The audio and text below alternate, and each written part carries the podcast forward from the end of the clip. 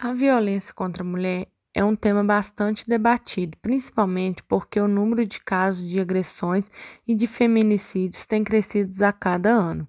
Para a defesa da mulher foi criado a Lei Maria da Penha. Essa defende as mulheres contra todos os tipos de violências, como a física, a sexual, psicológica, patrimonial e a moral. A que iremos trabalhar hoje. A maioria dos estudos sobre violência contra a mulher trata de violência física, psicológica ou sexual, a violência moral é a menos debatida entre elas e também a menos investigada. A Lei Maria da Penha classifica a violência moral como qualquer conduta que configure calúnia, difamação ou injúria. Para falar sobre violência moral contra a mulher, é preciso voltar ao passado, a uma cultura histórica onde a mulher era submissa ao seu parceiro, não trabalhava fora, cuidava dos filhos e da casa.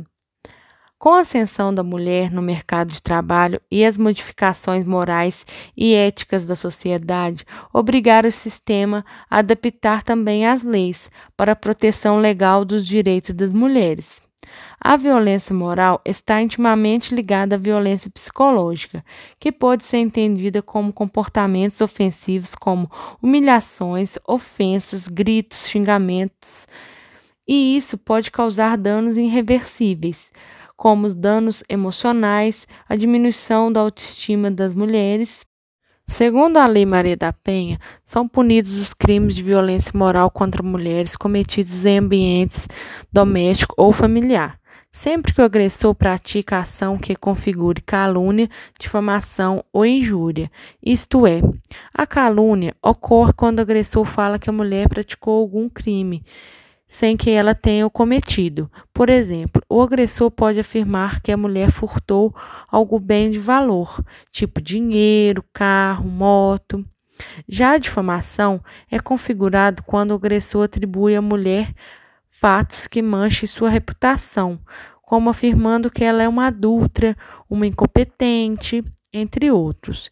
Já a injúria ocorre quando o agressor fere a dignidade da mulher através de xingamento ou expressões pejorativas de baixo escalão, como chamá-la de burra, inútil, porca, idiota.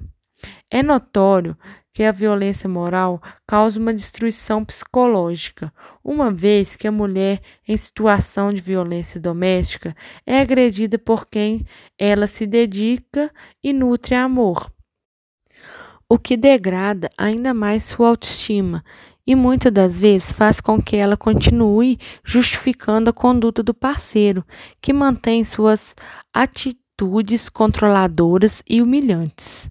Apesar de todo avanço ao longo da história com relação aos direitos das mulheres, muitos ainda têm medo de denunciar, seja por vergonha, por receio do descrédito ou até mesmo porque são dependentes financeiras do parceiro. As mulheres precisam, antes de mais nada, conhecer os seus direitos, saber quais são para poder distinguir o que é crime e, assim, exigir o cumprimento desses direitos. É necessário promover a educação de toda a população nesse sentido, para que a mulher pare de ser vista como vítima e passe a ser vista como realmente é, um sujeito de direitos. Se você é mulher e está passando por algo semelhante ao que foi dito, procure uma delegacia da mulher, onde você irá ser acolhida e seus direitos irão ser preservados. Ou diz que 100.